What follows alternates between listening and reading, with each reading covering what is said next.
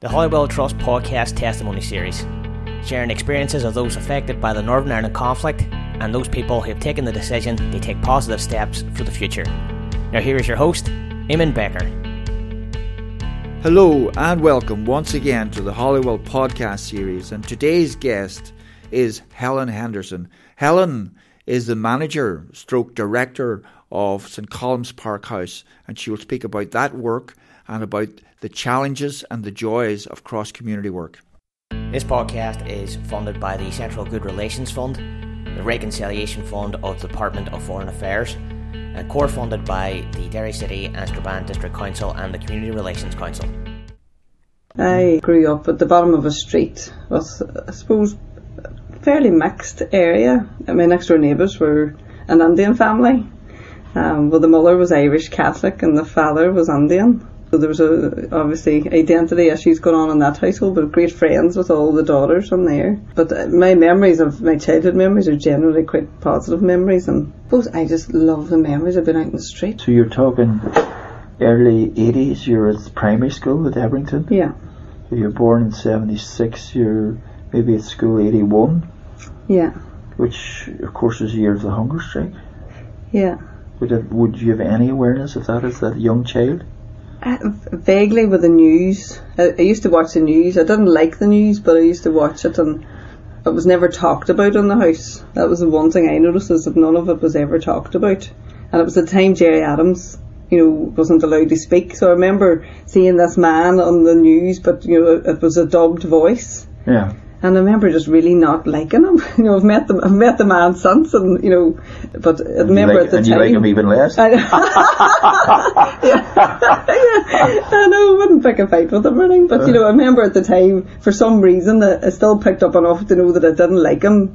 But on the same note, I had real issues with Ian Paisley. I wasn't overly keen on him. This is you as a maybe primary school and at Foyle? About 9 or 10. Yeah. I do remember staying at the dinner table one day that Ian Paisley was a bigot, and that didn't go down very well at our dinner table, because at the time people thought Paisley was fighting for people's housing rights and doing all this, but I just had this instinct that he was a bigot. I didn't like the message that he came out with. I think my mum and dad were very careful. They tried not to pass on any sort of bigotry, but obviously in day-to-day life at the time, things for them probably they were trying to protect us from a lot of stuff going on. But I do remember rebelling. That was probably the start of my rebellion, was when I was about 9 or 10, rebelling against what was supposed to be my culture and what was supposed to be my identity. And I didn't like my culture. I wasn't keen on marching bands. I didn't like the Lambeg drums because they scared me, things like that you're being told that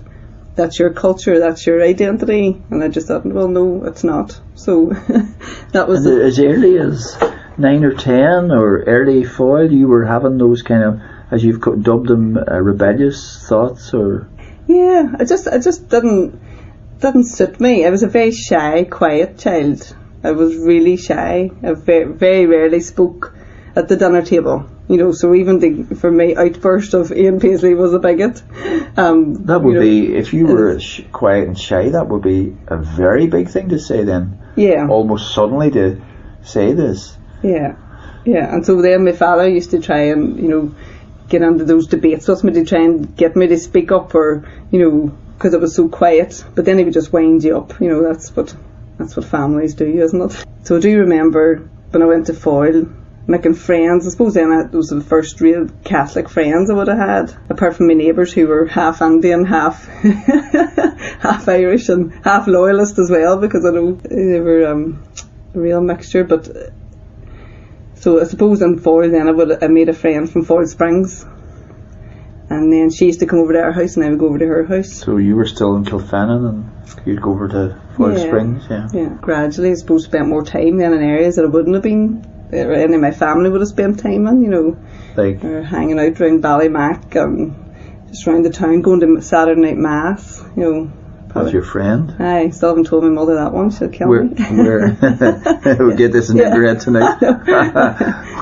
Where did you go to mass? Wasn't there a chapel up in Ballymac? Is there? Yeah, Holy Family. Holy Family. Yeah. So that was a whole new experience for me, And what denomination Were you Reardon? Presbyterian. We were Presbyterian. So would you go to Kilfennan Church? Yeah. It was Glendermott and Kilfennan. Yeah. And did you notice any difference between the churches? Oh, I kind of like the rituals of Mass. You know, because in Presbyterian Church there's no real rituals. You know, I didn't take communion myself when I reached that age. I wasn't religious myself, but I loved the rituals and I loved that, you know, the shaking of the hands and peace be with you, and I thought, isn't that, you know, so it felt like it was more of a connection between people. Yeah. Whereas sometimes at Presbyterian Church people are very reserved. And, you know, I know that a near contemporary of yours, I know, he's a little older, and he would tell me about the Foyle uniform and aggro around the town, maybe in Foyle Street for buses, maybe coming down from the school. I actually think when I was there, I don't think it was that bad. I think it got worse towards the end. Whenever I was leaving and new people coming in, I definitely heard... I actually think it got worse instead of... In the school? In the school and around. When I was there, I thought it was more of a class issue, you know, because a lot of my friends then went on to Faughan Valley or Clondermot. Some of them did, you know. From Edmonton? Yeah. People went to Faughan Valley. And my next door neighbours, I suppose the Andy family that lived next door, they all went to Faughan Valley. Yeah. And then that was all sort of separated then. Those friendships kind of dissipated. And I think it was more because there was a class judgment when you went to Foyle, like who do they think they are? And I think the division was more along that than sectarian. I'm trying to do the chronology here. So born 76. If you go did you stay at Foyle right through to A-levels? Yeah, yeah. So A-levels would have been 94? Yep. So... You would have been doing your A-levels at the time of the peace negotiations, the emergent peace process. It culminates, you could say it culminates in the 1998 Good Friday Agreement. Yeah. Were you aware of? I was, and actually at the time, I suppose what happened around then too was the Omagh Bomb. Which was August 98. Was that 98? Yeah. And I do remember that. And I remember at that time I was away. I'd gone off to university then and come back. And I felt, I suppose, when the Good Friday Agreement was signed, I was away. I was living in Scotland. You were at university in Scotland? Yeah. So I think I wasn't so connected then. And I was really glad to get away. That was the only thing I knew when I was going to university. I didn't care where it was as long as it wasn't on this island. I wanted to get away. And could you say some more about that? You wanted to get away because? I suppose I wanted to get away because I suppose there's a wee bit of a free spirit on me for a start, but also I was really disengaged from the political arena and even I suppose the community. The thing with Kilfennan was a very disparate sort of community. It wasn't like a community centre where people gathered, and as much as we had our street was our community, I suppose. But I just knew there was a whole world out there, and I just was ready for something. I went to Scotland, the whole world that ended there. And what part of Scotland did you go to? Edinburgh. And did you study sciences? Psychology. Business, yeah. And I think also, like, I do describe myself as a product of community or cross-community work, and that from the age of 11 I had access to all these projects where we got to travel to America, Project Children, the Ulster Project. All right. I got all these opportunities for travel, and sometimes I think I maybe benefited out of the conflict here in terms of, you know, I got access to all these opportunities. So where did you go with the Ulster Project? I know the Ulster Project because my daughter went to Knoxville, Tennessee with the Ulster Project. Yes, Louisiana. I was there, and Richmond, Virginia, with Project Children. So, and my parents had never travelled that far. You know, like a lot of people here. You know, but I was all over the world. And what do you think you imbibed from those trips to Louisiana, for example? I think it probably developed a set of itchy feet. When I started travelling, then you realise so much. You know, I loved meeting people and different cultures, and one of the things I did sort of resent from it or resist about it was that forced cross-community contact. That's what it felt like at the time. You know, when I was as I say, I suppose quite shy at that age, about 11, and all the Protestant kids being thrown onto a hall with all the Catholic kids, you know. And is this the Ulster Project, or? I think it was Project Children when I was 11. Children. Just the awkwardness of that. It was a process that maybe wasn't facilitated. You know, there's, you know, so there was, I do remember that awkwardness of like, and the fact that then you were given that was your label and that was their label. And you were somewhat forced together. Yeah, yeah. And I do remember rebelling against that as well. Oh, the theme of rebellion. Yeah. The free spirit. Yeah. The itchy feet. Yeah. Yeah. And in what way did you express your rebellion? Well, I suppose I just remember the awkwardness of it in terms of expressing the rebellion. It's probably more now that I'm expressing that rebellion and that I realise how important it is for people to have a say in how things are done. And I think at that point, as a young person, I didn't feel like I had a say in any of that.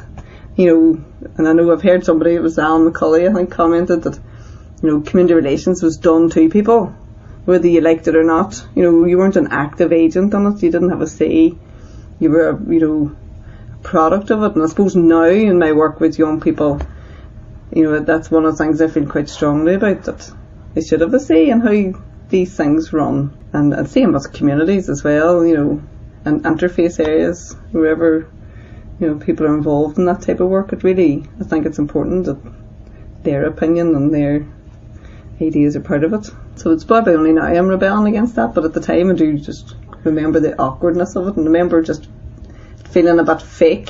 But it sounds like these experiences also galvanised you. Sometimes I would have summed myself up in saying that I had a bit of an identity crisis, because I always felt like my identity wasn't really purely, you know, Protestant or purely, you know, Unionist. Like, identity is something that you have to defend. And I think my you have to defend. Yeah, you get the, you know, that my feeling of identity in Ireland or Northern Ireland was something that you had to defend instead of it being something that enriched you.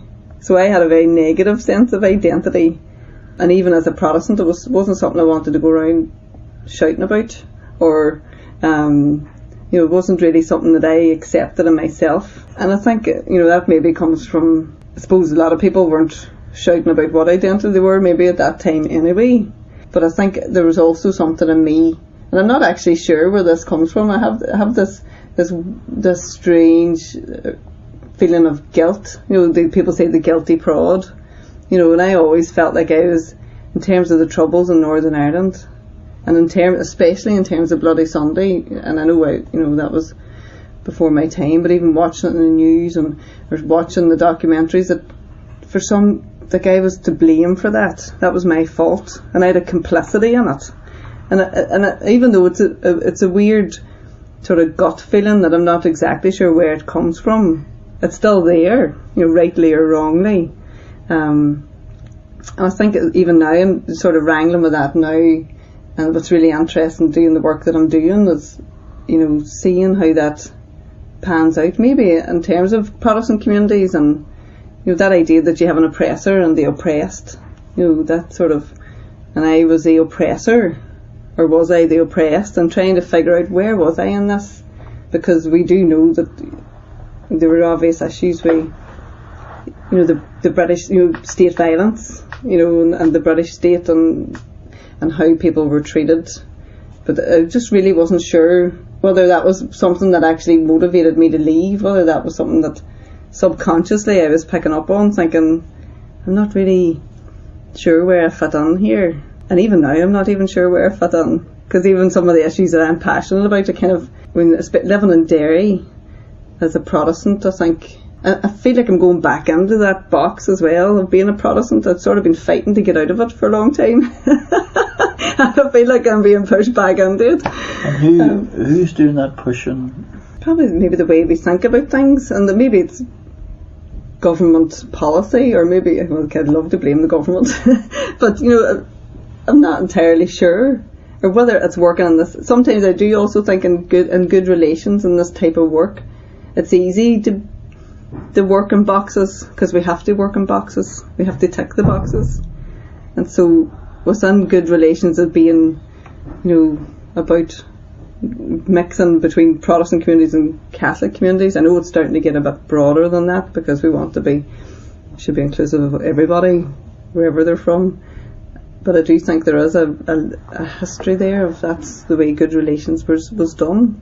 That you, as the manager of St. Columb's Park House, and we need to say that so we understand that that's your role. Yeah.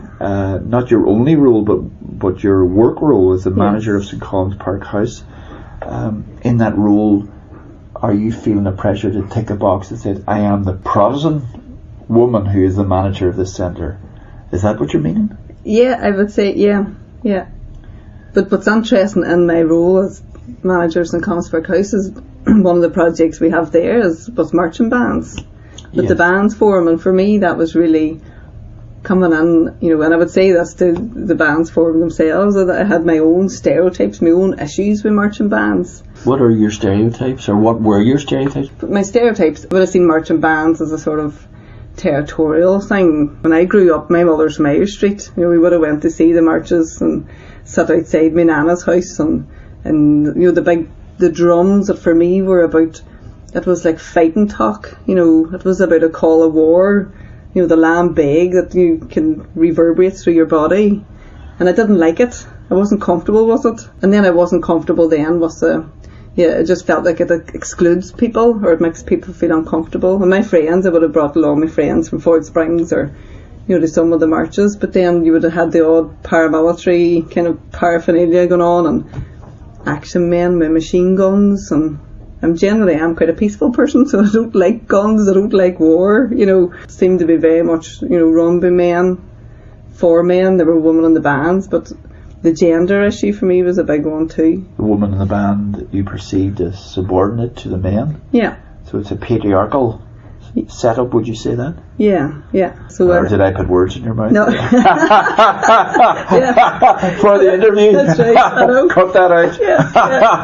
No, I'd say that would be fair enough, but I suppose I didn't value the bands and the role that they play, and that's the stereotype that was challenged when I started in this role, that, you know, chatting to Derek and different people involved in the bands, and even Andy that works along with us, like you would never meet a more gentle, lovely young fella.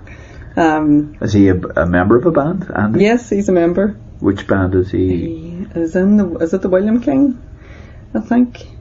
And he also teaches kids music, you know, the musical instruments of the band, so teaches them the flute. And but lovely fella, and I think that, you know, it was that aggressiveness that I didn't like about bands. I didn't like that. But now when you meet, and I have brothers in bands, so one brother's always been in a band most of his life, you know, so it's not to say it wasn't just the bands, but it just wasn't something that appealed to me. So now as you get to know up close and, dare I say, personal with Andy and Derek, has the stereotype altered, or is there a different relationship or different perspective now? Yeah, there is. I suppose I value the role that they play in the community, that actually bands, you know, that sense of belonging, I think, is really important. Yeah. And maybe that's something I didn't feel like I had, that I didn't really belong to a particular group of people growing up, you know. And I think even increasingly that individualism is dangerous for our society. I think it's not good for us. It's not good for our mental health. And I think with bands, they do give that sense of community. And maybe for people on the margins, like, you know, bringing them into a group where they get looked after, they get taught in music. There's a social justice angle there too. If you can't afford to learn an instrument, you don't have to pay to learn in a band. You get your instruments free. The community fundraises for the band.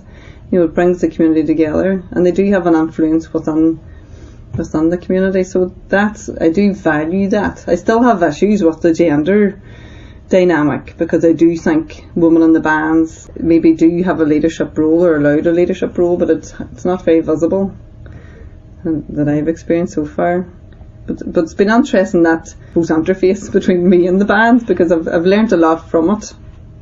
It's made me really think about being a Protestant, that I've been trying not to think about for a long time, and that I still don't accept that's just my culture, you know. I still don't accept that, but even just being able to accept that that's part of it, and that's okay. What do you see what your culture is? I'm not quite sure. I think I like the idea that it's broader, like, and for me, I suppose another key learning aha moment for me was working at Children in Crossfire and having a global connection in terms of learning about Sub-Saharan Africa and learning about I suppose cultures there, and actually seeing a cultural perspective outside of this. I think I just felt so suffocated by the two cultures here that whenever the opportunity arose to learn about cultures across the world, it was great. It was enlightening, it was freeing, and I loved that. But I think one of the key learning, part of our work was looking at global poverty, and when you start to dig, the root causes of global poverty, and you go back to, I suppose, colonialism and all the legacy of all. Like, I know very little about it, but this was my learning, and doing the job was learning about the effects on communities and countries in Sub-Saharan Africa that have been colonised, and the legacy of that today. And it actually was interesting then looking back at Northern Ireland from that perspective. From the perspective of Northern Ireland, having been part of a colony, the colony of this island, is that what you mean? Yeah, and also then the involvement of the British state as well, and that was it sort of reframed how I saw Northern Ireland in a way. I know it's very complicated and nothing's ever black and white, but it made me sort of understand a wee bit more around republicanism, and loyalism. I could understand a wee bit more about that. And what would your wee bit more understanding be of republicanism? I suppose seeing at the state, there was an oppression by the state. I think I'm not a historian, so you'll not be able to put that on. But we're talking here about your perceptions. Your perception is that the state was involved as an oppressor, and that takes me back to what you were saying earlier, that you were asking yourself, am I also part of this oppression? Yeah. And you talked about Protestant guilt, so I'm thinking there's a connection between what you said earlier and right now. Yeah, and the British state. Like, I definitely felt that because I'm British. I maybe don't define myself as British, and that I never really felt British. I define myself as Northern Irish, but that connection with the British state and understanding what had happened, in colonies across the world, where the British state had really created so much poverty and taken so much control away from local communities, and really, squashed their voice. And understanding even Hawaii, we took a youth group to Hawaii, and from Children in Crossfire. No, that was actually a different project, a Wider Horizons project. But in Hawaii, the Hawaiian language. And the Americans illegally overthrew Hawaii not that long ago. They started in the 1900s, but they banned the Hawaiian language. And that gave me an understanding in terms of the Irish language here in Ireland, when in the Hage schools, and being able to connect all that back. I was like, oh right, so that's what happened. So that's what colonialism does. It can destroy a language, can attack a culture. And it happened in Hawaii. It happened here. Yeah, it can oppress local people. And take away their control and ownership of resources, and I'm not completely blaming the British state, but I could see that, that connection, and so that helped me understand a wee bit more about the history of this island. Yeah, and maybe even lead into you having an energy to learn Irish. Yeah, which I've really just started, and that was actually through the Bands Forum, the connection with the Bands Forum and Cultureland. Yeah. And trying to promote that idea of shared heritage, that we don't need to cut this up into two, and you take a bit and I'll take a bit, that actually we can all be part of it. And I connect a bit more with that. I'm not comfortable with the cutting up of things to say that belongs to Protestants and that belongs to Catholics. That idea of connecting, making the connections. It's almost like a theme here, Helen. I'm not a psychologist, but what I'm discerning, I'm not sure if I'm accurate in this, is a theme about finding your voice. The shy 9-year-old, 11-year-old, outdoor pursuits, go on to do a degree in psychology, get out of here, the stifling polarities of Catholic and Protestant, concerned with you finding your voice, people being facilitated to find your voice, not cutting up things, connectedness, connecting between colonialism here and in Sub-Sahara. Is that accurate? Yeah, that's really interesting. Yeah, it is. And even looking at the work, you know, since I started St. Columb's Park House, like, I do feel this is such a position of privilege. Like, it scares the life out of me doing this job, but it is such a position of privilege. And actually going out into communities and listening, you know, listening to people, and that's the inspiring part of it, you know. And even just, you know, communities.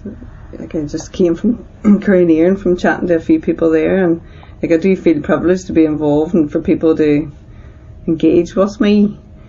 And I do think it's really important that their voices are heard in communities, and whether it's young people, whether it's residents. You know, we talk about peace building, and I would, you know, love to see a broader definition of peace building where we also are connected on the inner peace, and, you know, really building their own personal resilience to stick our head above the parapet, really.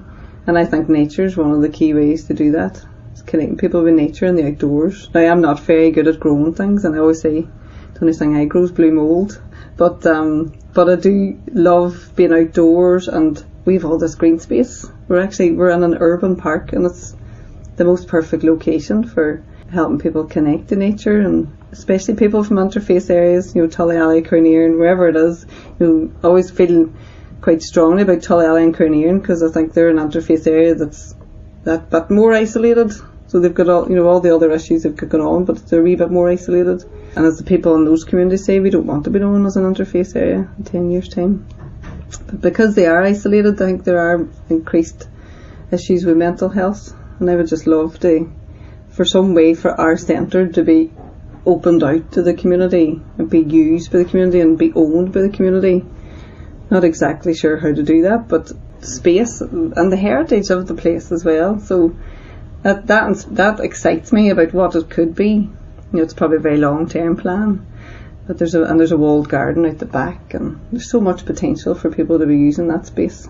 And I was interested in that very holistic definition of peace building that would maybe include psychological well-being, that sometimes may not feature in programs. Would that be right? Yeah, I think so. And I think, you know, I know sometimes that peace building work it can be really tough, and, you know, those conversations, there's a lot of difficult conversations in there, and especially for people that have been directly affected, and, you know, by the troubles. But I just think I think we're ready to start trying to move on and heal ourselves and heal, you know, the wounds that have happened in the past.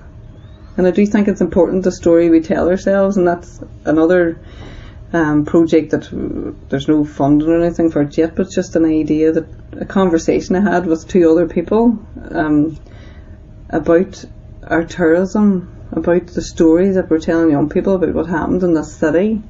And for me, it was, whilst acknowledging there's always a complicity and conflict, for me that story is damaging for young people growing up. It can be damaging depending on how it's told. It's important that we remember what happened. It's important that the people that suffered are remembered. But I think in terms of that idea of conflict tourism, perpetuates the wounds, keeps the wounds open. And when you say conflict tourism, what do you see in your mind's eye? I see a tour bus going around with people coming from all over the world, and they're learning about all the atrocities that happened here and the people that died, and I do think trying to be sensitive about that, because I do think it's important that people aren't forgot. But I do think there's something about the story that, I guess, a story of blame that blames a certain group of people for it. For example, the Protestant community. Yeah. Or the British state. Yeah. Yeah. Or the Republican community. Yeah, that's right. So when you think of yourself, you've used the word complicity a number of times. Yeah. And the notion of yourself maybe being part of an oppressor community. I guess that sounds to me like you blaming yourself for something. Do you blame yourself for something in this community? I think I've let go of that, and I think it's, I suppose I just recognise that that blame's damaging. I don't think it's good. I still do feel complicity and oppression, but on a global scale in terms of what's happening in our world, and you know, refugees, and people fleeing war, fleeing poverty, and I do think there is a, you know, there is a connection between that and here. We're all, you know, we're interdependent, we're connected. So I don't think we can ever ignore any of those problems. We do have a role to play. So I do definitely feel, you know, connected to that. But not locally, not so much. And I think even doing this job, it's made me challenge a lot of that on myself. Challenge beating yourself up. Yeah. As being a part of the oppression. Yeah. And understand. I get to hear multiple perspectives and lots of things. And I suppose even the connection with the Bands Forum has been interesting for me. Yeah. In that respect, you know, how they feel, you know, their sense of identity and all. Let's just end there. Yeah. Yeah. That's lovely. Yeah. The Holywell Trust podcast presents Brexit Focus. As we draw near to the UK's exit from the European Union, Paul Goslin brings monthly updates on the negotiating processes, how Brexit is affecting us in the Northwest, whilst attempting to take away some of the fear and uncertainty from the issue on the local community. Holywell Trust's Brexit Focus podcast, released on the 25th of every month. Catch up on past episodes for free on our SoundCloud page, Apple Podcasts and Stitcher.com. Search Holywell Podcast. If you've missed any of these podcasts, you can catch up with them on SoundCloud, Apple Podcasts, or Stitcher.com. Thank you all very much. You can stay up to date with us on our social media pages. On Facebook, look for the Holywell Trust, and on Twitter, it's @HolywellT.